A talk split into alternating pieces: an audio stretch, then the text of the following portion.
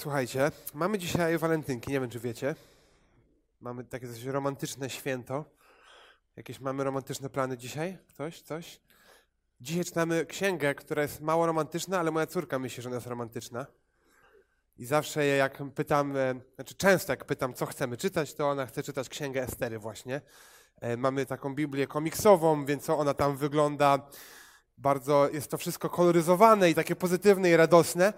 No ale jak się zagłębimy do, do tej treści, to, to, to, nie jest jakaś bardzo romantyczna księga. Tam mamy e, rozwód i powtórny ślub na żądanie, spisek, śmierć szubienicy, zemstę. Także to raczej nie jest materiał na jakieś tam listy do M4.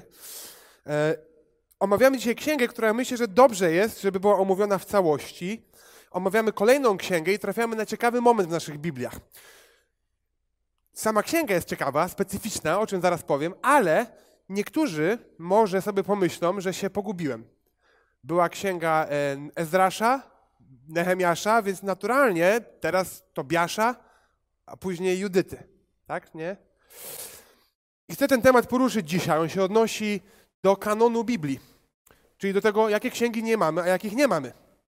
Posługując się Starym Testamentem hebrajskim, mielibyśmy mniej niż 39 ksiąg, z których my korzystamy. Tak jak wspominaliśmy, niektóre księgi ze względu na długość zostały w pewnym momencie podzielone, więc księga kronik pierwsza i druga tak naprawdę to był jeden zwój, jedna księga. Ale jak tą Biblię hebrajską byśmy wzięli i trzymamy się podziału, to wyjdzie nam rzeczywiście 39 ksiąg. Mamy też inną kolejność w Biblii hebrajskiej, ale ta kolejność, też o tym mówiliśmy, ta kolejność nie jest sama w sobie natchniona tych ksiąg, warto o niej pamiętać. Z drugiej strony, w Biblii Tysiąclecia, ale też w innych przekładach, z których korzystają katolicy, jest siedem ksiąg dodatkowych, innych. Tak jak mówiłem, tutaj mamy Tobiasza, Judyty, jest pierwsza, druga Machabejska, Mądrości Salomona, Mądrości Seracha, Barucha, ale nawet w księdze Estery są fragmenty, które w naszej Biblii, w cudzysłowie, w tej, z której my korzystamy, nie pojawiają się. I to, o czym mówimy, to tak zwane apokryfy, i to słowo pochodzi od, od słowa ukryte, czyli księgi ukryte, albo księgi deuterokanoniczne, czyli księgi, które są później dodane do kanonu, albo wychodzące poza kanon. Więc pytanie, dlaczego dzisiaj Estery, a nie Tobiasza? Dlaczego nie traktujemy tych siedmiu ksiąg, albo może też innych ksiąg, jako części Pisma Świętego? Po pierwsze, tak jak mówiłem, mamy ten argument Biblii hebrajskiej, czyli tej, którą się posługiwali Żydzi 2000 lat temu. Po drugie, warto pamiętać o historii. E, ojcowie Kościoła w pierwszych wiekach nie traktowali tych ksiąg jako część kanonu. Niektórzy mówili, że są warte czytania, inni mówili, że nie są warte czytania, ale nikt nie mówił, że to jest Pismo Święte. Tak naprawdę historycznie to w XVI wieku pojawia się pomysł, żeby one były częścią Biblii na Soborze, który jest reakcją na reformację. I mamy argument, czyli mamy Biblia hebrajska, e, historia, ale mamy też argument teologiczny. Niektóre elementy tych ksiąg opisują wydarzenia czy wątki wątpliwe teologicznie. I nie mam na myśli zachowania niegodnego naśladowania, to jest w Biblii, w historiach biblijnych często, ale chociażby ideę ofiary za zmarłych albo ideę zbawienia z uczynków. Więc to tak w ramach wstępu do ksiąg, których nie czytamy. E, pomijamy w cudzysłowie, albo tak naprawdę nie widzimy, żeby one były kanoniczne. Księgę Tobiasza, specyficzną historię człowieka, który zmaga się z wygnaniem, z chorobą i ostatecznie jest uratowany przez anioła i pobożność swojego syna. I księgę Judyty, taką historię niczym lagarty z, z wikingów. Teraz może niektórzy żałują, że jej nie omawiamy, ale, no ale jest taka księga poboczna do kanonu. Urodziwa, samotna kobieta, poważana, zamożna, własnymi rękami zabija przywódcę wrogich wojsk. I docieramy do księgi Estery, którą i Żydzi, i ojcowie Kościoła E, widzą jako część kanonu Pisma Świętego. I gdy patrzymy na Księgę Estery, to też się pojawia pytanie, co z nią zrobić. Niedawno temu słyszałem w rozmowie e, taką myśl, że może on, ta księga też nie jest tak naprawdę Pismem Świętym. I nie dlatego, że historia podważa to, że ona powinna być w kanonie Pisma, ale dlatego, że nie występuje tutaj imię Boga. W ogóle. I cała treść zdaje się być taka mało duchowa. To raczej wygląda jak historyczna księga literatury pobożnościowej żydowskiej, która uzasadnia, dlaczego obchodzimy święto Purim. Bardziej niż część Bożego planu. Tak na pierwszy rzut oka. Pojawia się pytanie, gdy ją czytamy, jak to zastosować, jak przenieść treść tej księgi, te realia y, starożytnych wydarzeń na dworze jakiegoś bliskowschodniego królestwa na naszą rzeczywistość i jak przez pryzmat Chrystusa ocenić to, co w tej księdze się dzieje. I myślę, że ta księga dla nas może być szczególnie ważna. Ostatnio Ezdrasz pokazał nam, jak ważne jest przyznanie się do Boga, e, przyznanie się do grzechu przed Bogiem.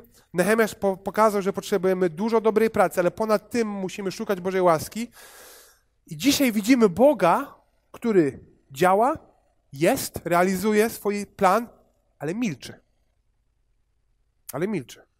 I w naszym życiu ta historia jest potrzebna, bo my często, często czujemy, widzimy, doświadczamy Bożej obecności Bożego działania, ale niejednokrotnie tego nie ma. I często są okresy w naszym życiu, gdy zdaje się, że no, Jego tam po prostu nie ma. I co wtedy? Jak to rozumieć? Czego się uchwycić? Bardzo z lotu ptaka omówimy sobie całą treść tej księgi i później trochę zaczniemy od końca i omówimy trzy główne wątki. Trzy wątki, jakie powinny nas tutaj zainteresować. Celebracji, Bożej opatrzności i milczenia. A więc Księga Estery w bardzo dużym e, skrócie. Mamy króla pers przepraszam, perskiego Ahasferosza, mamy jego żonę Waszti, która jest mu nieposłuszna, nie przychodzi na wezwanie, więc on wysyła dekret, bierze z nią rozwód i nowej żony zaczyna szukać. I pojawia się Mordochaj, dostojnik, który opiekuje się swoją młodszą kuzynką Esterą, e, Żydówka, piękna kobieta i ona zostaje królową. Izrael jest na wygnaniu. I Mordochaj, który jest dostojnikiem, dowiaduje się o spisku przeciwko królowi, mówi o tym Esterze, Estera donosi królowi, e, jest król zostaje uratowany, ale zapomina Mordochaja docenić i pojawia się Haman. Pojawia się Haman, czyli szwarc charakter tej księgi, który nienawidzi Mordochaja. Do tego stopnia, że przekonuje króla, aby wydać rozkaz, który do, ostatecznie doprowadzi do śmierci wszystkich Żydów. Rzuca pur, czyli takie kości, jakby, żeby ustalić dzień, kiedy to ma być. Mordocha lamentuje, wszyscy Żydzi są w rozpaczy i przychodzi do Estery, ale Estera mówi, nie mogę iść do króla, takie jest prawo, jak ja pójdę do króla bez zaproszenia, to mnie powinien zabić. Ale Mordochaj mówi, jeśli nic nie zrobisz, to i tak umrzesz. Cały nasz naród umrze, cały nasz lud umrze. Estera mówi, dobrze, módlcie się i poście przez trzy dni i potem pójdę do króla. Estera idzie do króla z duszą na ramieniu i król okazuje łaskę. I pyta, czego chcesz? Co mogę dla ciebie zrobić? I Estera mówi, zapraszam ciebie na ucztę, na imprezę, ciebie i e, Hamana. No i idą i ta uczta jest super i król mówi, to co mogę dla ciebie zrobić? I król mówi, Estera mówi, jutro przyjdź na kolejną. W międzyczasie Haman już szykuje szubienicę dla Mordochaja, jak tylko wejdzie prawo, to on idzie po niego pierwszego. A król sobie przypomina, że go nie nagrodził, więc jeszcze mamy taki utarcie nosa Hamanowi. I później kolejna uczta, kolejny dzień, kolejna uczta. I król Esterę, słuchaj, wszystko fajnie, piękne, fajne robisz tu imprezy, ale no co byś chciała, bo coś na pewno masz. I ona pokornie prosi, jeśli król chciałby, zechciałby okazać mi łaskę, to niech uratuje mój lud. I król jest w szoku. Co? Kto chce was zabić? I Estera tak trochę dramatycznie przy stole siedząc wskazuje na Hamana on. Haman mówi, co ty jesteś Żydówką? Król wstaje, jest e, roztrzęsiony tym. Haman łapie Esterę za szaty, mówi, proszę, nie rób tego. Król wraca i jeszcze myśli, no nie, ty jeszcze chcesz mi ją tutaj na miejscu zabić, czy coś jej zrobić. I ktoś przychodzi, królu, e, Haman szykował szubienicę, a król mówi, świetnie się składa, to jego tam poślemy. I król wywyższa Esterę i Mordochaja i mówi, słuchajcie, nie mogę odkręcić tamtego prawa, ale napiszcie nowe. I piszą nowe. Rozsyłają dekret po całym królestwie. Żydzi mogą się spotykać, mogą bronić siebie, mogą bronić swojego mienia i przez to Żydzi cieszą się szczególnym poważaniem. I kończy się tak trochę słodko-słono, bo Żydzi wykorzystują to, żeby pomścić swoich wrogów, zemścić się gdzieś tam, rozprawić się z ludźmi dookoła, a na końcu Mordochaj ustanawia święto Purim na pamiątkę tego ratunku. No więc trzy wątki. Dwa troszeczkę poboczne, ale ważne. Trzeci myślę, że kluczowy. Celebracja.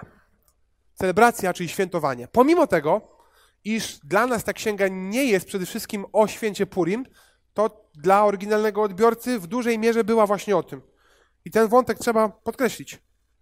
Nie ma co spłycać księgi Estery tylko do tego, że jest takie święto, kropka, ale ono jest rzeczywiście. W dziewiątym rozdziale pod koniec czytamy od 20 wersetu. Mordochaj opisał wszystkie te wydarzenia, a listy ich dotyczące rozesłał do Żydów, rozrzuconych po prowincjach króla Haszferosza, bliskich i dalekich. Chciał im w ten sposób, ich w ten sposób zobowiązać do corocznego obchodzenia 14 i 15 dnia miesiąca Adar, jako dni upamiętniających zwycięstwo Żydów nad ich wrogami. I jako miesiąca, w którym smutek zamienił się w radość, a żałoba w dzień pomyślności. Chciał on, aby było to dla Żydów dni przyjęć i radości, wzajemnego obdarowywania się smacznymi potrawami oraz troski o ubogich. Żydzi przyjęli to, co zapoczątkowali i o czym napisał do nich Mordochaj. Więc mamy święto Purim. Święto Purim.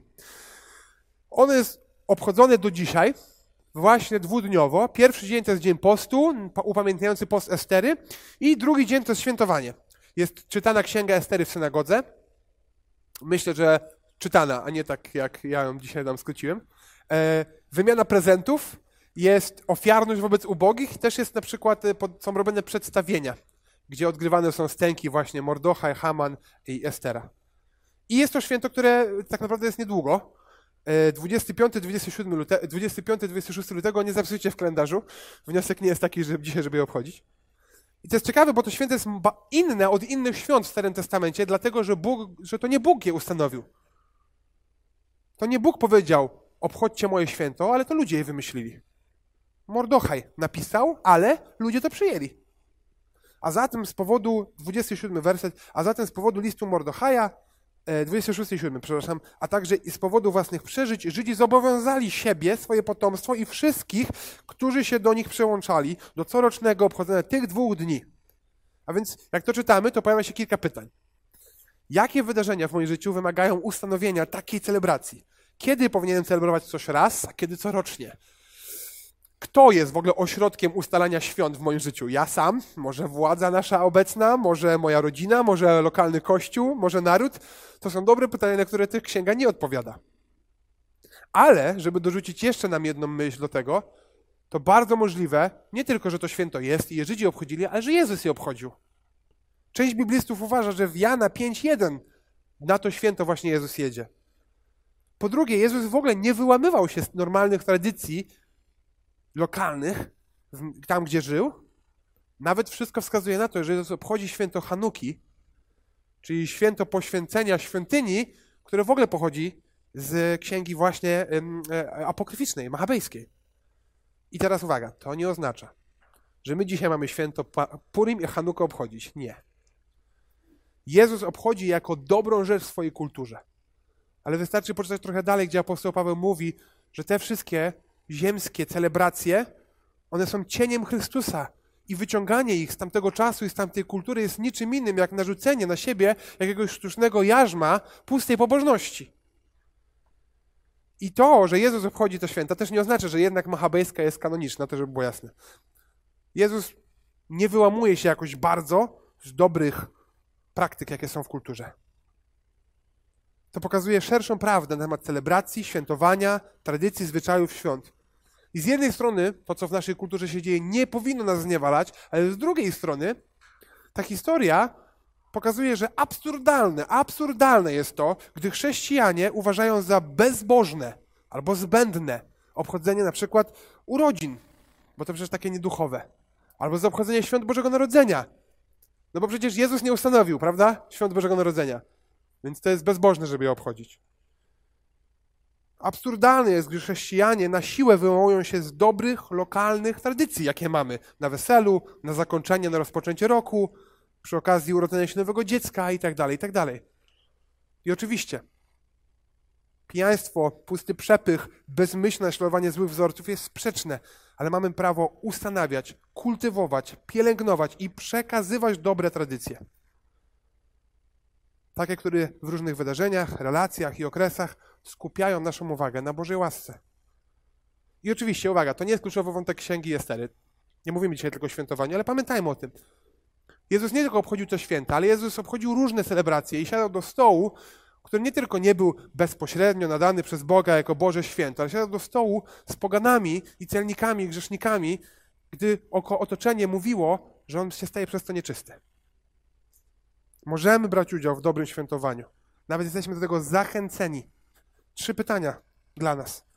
Co celebruję w moim życiu, co wcale tej celebracji nie uzasadnia? Co jest bezmyślną, niepotrzebną, płytką celebracją, bo tak jest po prostu.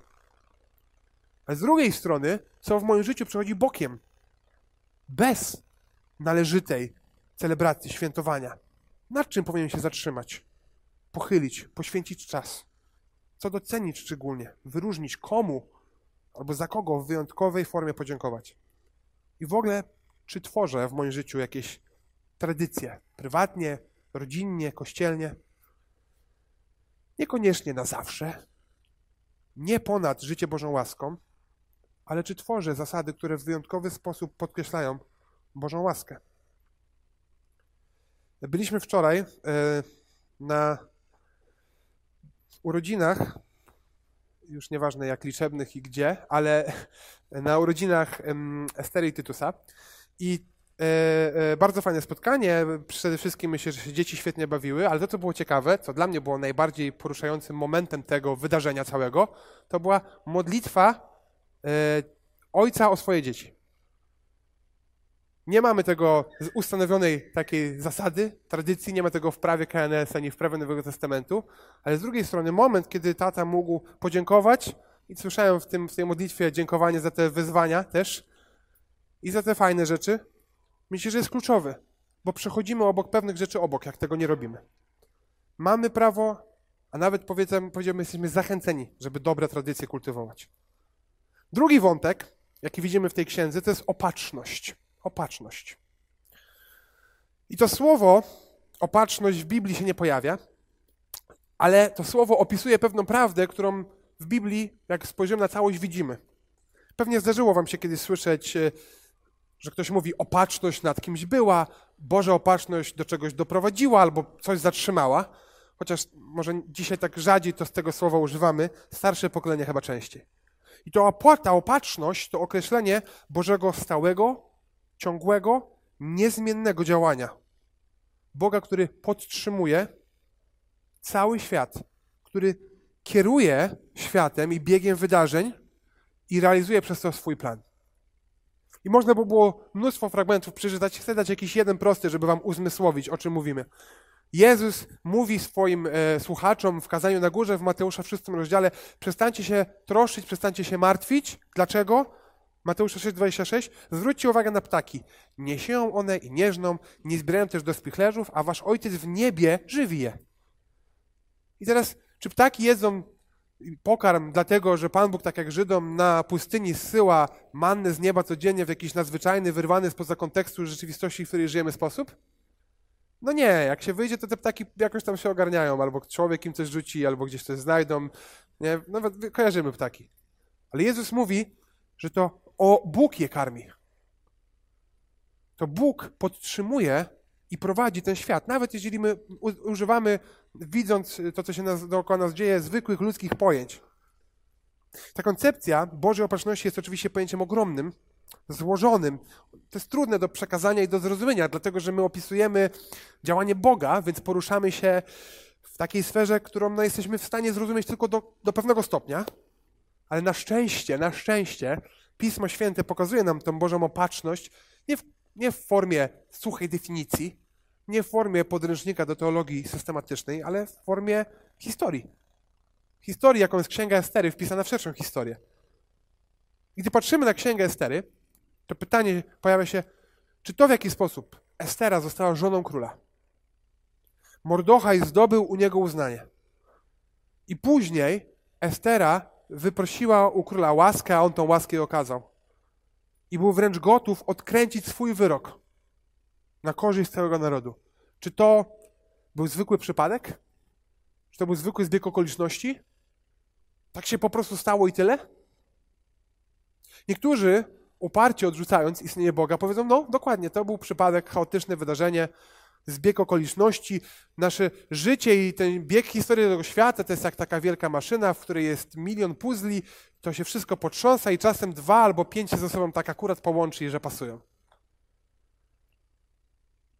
Ale my, gdy widzimy tą historię, i chcemy być uczciwi, to powiemy, no stało za tym coś większego. Stała za tym siła wyższa. Ale z drugiej strony, gdy widzimy historię w księdze Estery, to, to Mordochaj kieruje Esterę do roli. Estera zadziała, zadziałała, przepraszam, żeby być piękną w oczach króla. Oni się razem wkupili w jego łaskę. Mordochaj przekonuje Esterę, Estera zarządza post modlitwę, poszła, przemyślała, no nie głupi plan. Ja po drugiej kolacji też, po drugiej imprezie wystawnej cieszę, że byłbym gotów odkręcić prawo, które rozpisałem kilka dni temu. I ostatecznie wprowadzają w życie prawo, które ratuje naród. Oni wierzyli. Oni wierzyli, że Bóg jest wszechpotężny, suwerennie działa jak chce, On prowadzi bieg historii i wierzyli, że On też sprawiedliwie na to wyznanie ich zesłał. I w tym samym momencie wierzyli, że mają działać, bo to działanie jest częścią Jego działania. W tym samym momencie chcieli się modlić, bo wiedzieli, że On odpowiada na modlitwy i daje mądrość w tym działaniu. I nie mieli pewności, że to, co robią, wpisze się w to, jak Bóg to poukładał. Ale działali. Boża opatrzność mówi nam, że świat nie jest losowym, bezsensownym, niezmierzającym donikąd chaosem.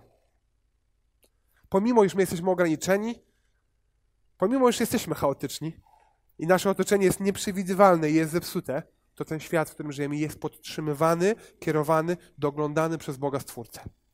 On istnieje, on jest osobowy, on ten świat stworzył i on nadal się tym światem żywo interesuje. Ale z drugiej strony, ta koncepcja Bożej Opatrzności przypomina nam, że życie nie jest po prostu filmem, który jest nagrany i tylko ktoś go nam odtwarza. Mamy planować, szacować, przewidywać. Mamy być czyści jak gołębice, ale przebiegli jak węże. Mamy szukać Bożej mądrości i przekładać ją na małe i na duże decyzje w naszym życiu. Mamy brać Jego charakter i pokazywać Go tam, gdzie jesteśmy. Im ufać, że On swojej opatrzności będzie podtrzymywał i będzie prowadził. I ostatecznie ta świadomość Jego opatrzności daje pokój. Czy czujemy, jak bardzo, bardzo niepewne i nieprzewidywalne są czasy, w których żyjemy? Ręka do góry, komu nie zdarzyło się nakupić makaronu i papieru toaletowego, żeby się poczuć bezpieczniej. Komu nie zdarzyło się położyć zaufania w tym, że akurat rząd o nas dba, albo szczepionka już niedługo, albo różne rzeczy się dzieją, ale ja mam przynajmniej pracę, która jest zdalna i jej raczej nie stracę. Bardzo często ufamy w ten papier toaletowy albo w ten home office. I tu widzimy tragiczną historię Izraela wpisaną w tragiczną historię wygnania Izraela. I Boża opatrzność sprawia, że ten naród nie przestaje doświadczać konsekwencji grzechu, który latami się ciągnie, ale wkracza w cichy, nadzwyczajny sposób i nie spada ogień z nieba, nie przemawia płonący krzew i nie przechodzi y, nadzwyczajny prorok, sędzia czy król. Tylko Bóg prowadzi losy królestwa, Estery, Żydów, aby zachować ich od śmierci. Więc żyjmy świadomi Bożej opatrzności, ukryci w niej. Świadomi, że ona zawsze działa. I Bóg w małych i w dużych rzeczach będzie nas prowadził. I tu jeszcze jedna myśl, która prowadzi nas do trzeciego głównego tematu księgi. Także już gdzieś tam zbierzemy do końca. Zmieścimy się w 40 minutach, nie bójcie się. Bóg zadziałał, żeby uratować swój lud, ale dlaczego? Ze względu na nich? Raczej ze względu na swój plan. Bo gdy jesteśmy w takiej księdze jak Księga Estery, to mamy czasami tendencję, żeby zapomnieć, co my w ogóle czytamy. A my czytamy część szerokiego Bożego planu. I my czytamy historię narodu, czy rodziny, czy rodu, co do którego jest ważna obietnica. Obietnica, którą dostała najpierw Ewa, potem Abraham, potem Juda, potem Dawid. I teraz docieramy do momentu, kiedy pojawia się pytanie, czy ten obiecany potomek, Zbawiciel, będzie, czy nie. Bo jak wejdzie w życie prawo, które Haman podpowiada Haszferoszowi, to on umrze. To nadzieja zniknie. I Bóg wkracza w konkretny, ale dosyć zwykły sposób, aby uratować lud, z którego ma przyjść Zbawiciel. I ostatni temat, jaki pojawia się w tej księdze, łączy się z tą myślą, jest chyba najważniejszy, to jest to milczenie. Księga Ester jest wyjątkowa, dlatego że nie pojawia się Bóg. On jest, działa, jest obecny, ale nie przemawia, nie posyła. Autor nie mówi, że Bóg coś zarządził albo Bóg coś poprowadził. To jest księga, która przedstawia Boga, który milczy. Nie przestaje działać, nie przestaje realizować swojego planu, nie przestaje podtrzymywać wszystkiego swoim słowem, ale jak czytamy tą księgę, to widzimy raczej opis podobny do naszej takiej rzeczywistości codziennej, niż do nadzwyczajnego życia Eliasza, Izajasza czy apostoła Pawła. I fakt tego milczenia zmusza nas dzisiaj do zadania sobie kilku pytań właśnie w tej kwestii. I oczywiście Bóg przemawia bezpośrednio, także słychać głos z nieba albo skądś, tylko w wyjątkowych okolicznościach. To jesteśmy tego świadomi. To fizyczne milczenie ze strony Boga nie jest czymś wyjątkowym, jak patrzymy na Jego plan. I po drugie, warto pamiętać, że mamy przywilej życia z dostępem do Bożego Słowa. Z dostępem do tego, co On powiedział w 66 księgach, które ostatecznie sprowadzają się do osoby Jezusa Chrystusa.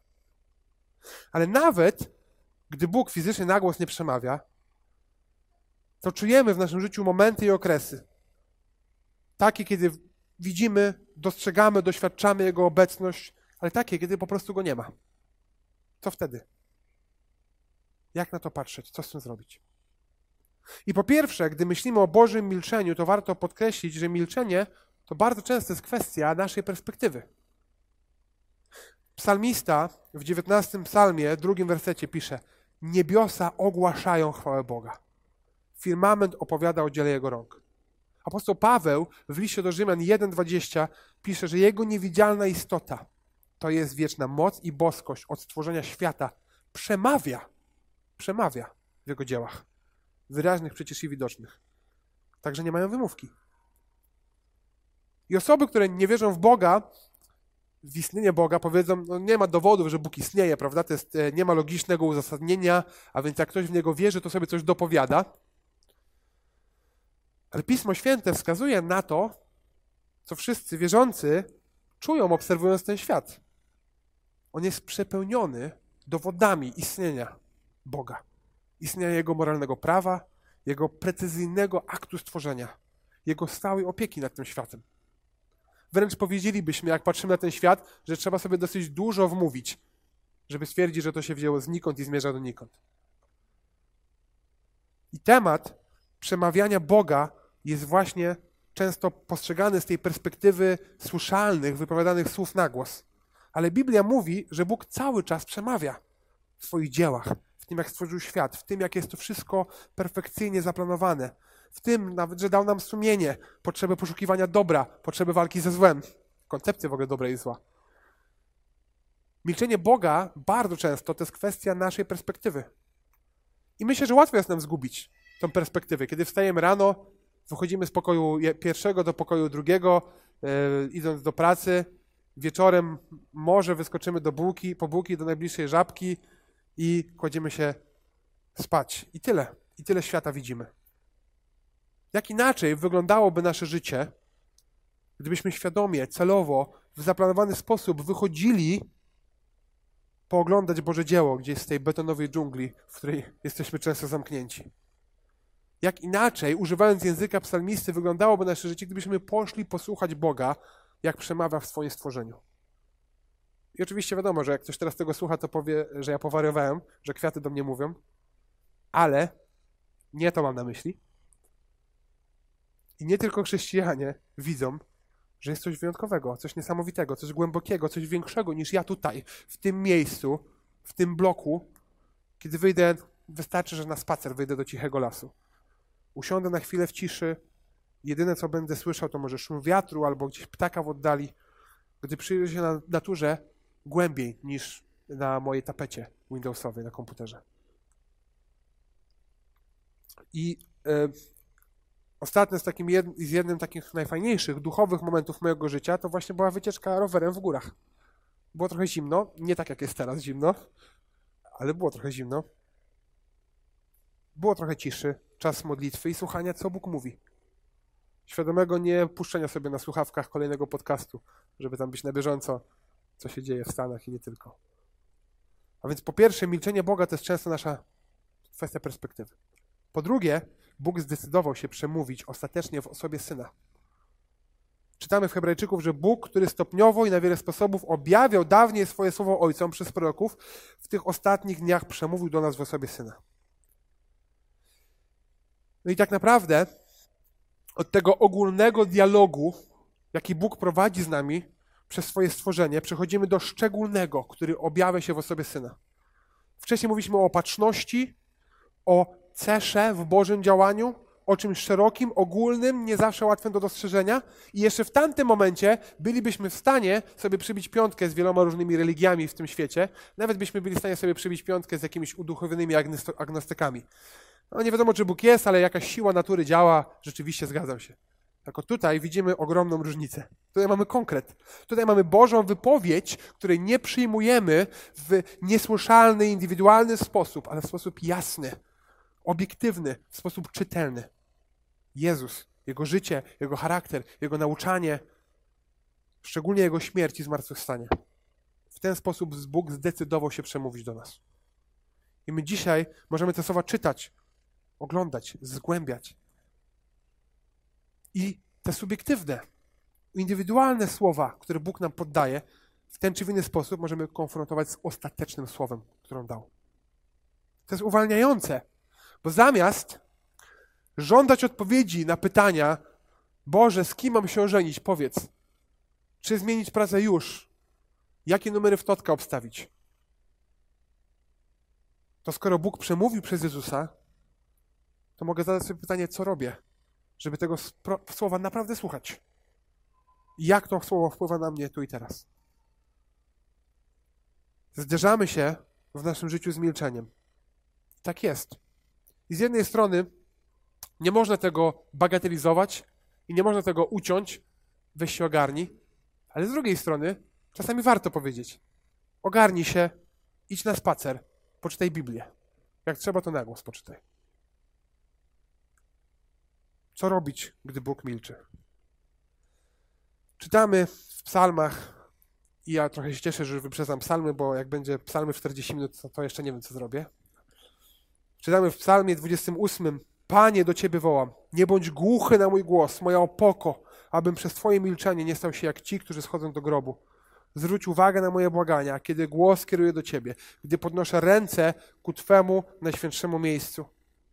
Psalm 83, werset drugi. Boże, nie bądź bezczynny, nie milcz. Co robić, gdy Bóg milczy? Po pierwsze, tak, wyjść na spacer. Po drugie, tak, czytać Biblię. Jak chcemy słyszeć na głos, to czytać ją na głos. Ale Biblia zachęca nas też, żeby się modlić. I w modlitwie wołać, prosić, zwracać się do Boga, żeby On nie milczał. Żeby odpowiedział, żeby pocieszył, żeby podniósł, żeby zachęcił, żeby przypomniał nam, kim jesteśmy w Nim. Żeby wskazał wyjście albo dodał otuchy, skoro idziemy przez tą ciemną dolinę, to żebyśmy przeszli przez nią z Nim. Z jednej strony mamy zastanawiać się, co ja mogę zrobić, żeby słuchać, żeby być bliżej Jego słowa. Ale z drugiej strony mam być uczciwy przed Bogiem, wylać przed Nim swoje troski, wylać swoje żale, szczerze powiedzieć. Nie powiedzieć, szczerze mówić. Mówić, co się dzieje w naszym życiu. I co najważniejsze, i na tym zakończymy dzisiaj, w tym milczeniu, w tym braku, w tej pustce, oprócz tego, co mówiliśmy, ponad wszystkim musimy uchwycić się najważniejszej prawdy na temat tego, co Bóg mówi bo On przemawia w osobie Syna. I musimy pamiętać, że to nie my, chociaż czasem tak nam, tak nam się wydaje, ale to nie my, ale to On doświadczył największego milczenia za nas. I w Marka w 15 rozdziale czytamy, a około południa całą ziemię zaległa ciemność i trwała aż do godziny 15. O tej też godzinie Jezus zawołał Eloi, Eloi, lema sabachtani, co w tłumaczeniu znaczy Boże mój, Boże mój, dlaczego mnie opuściłeś?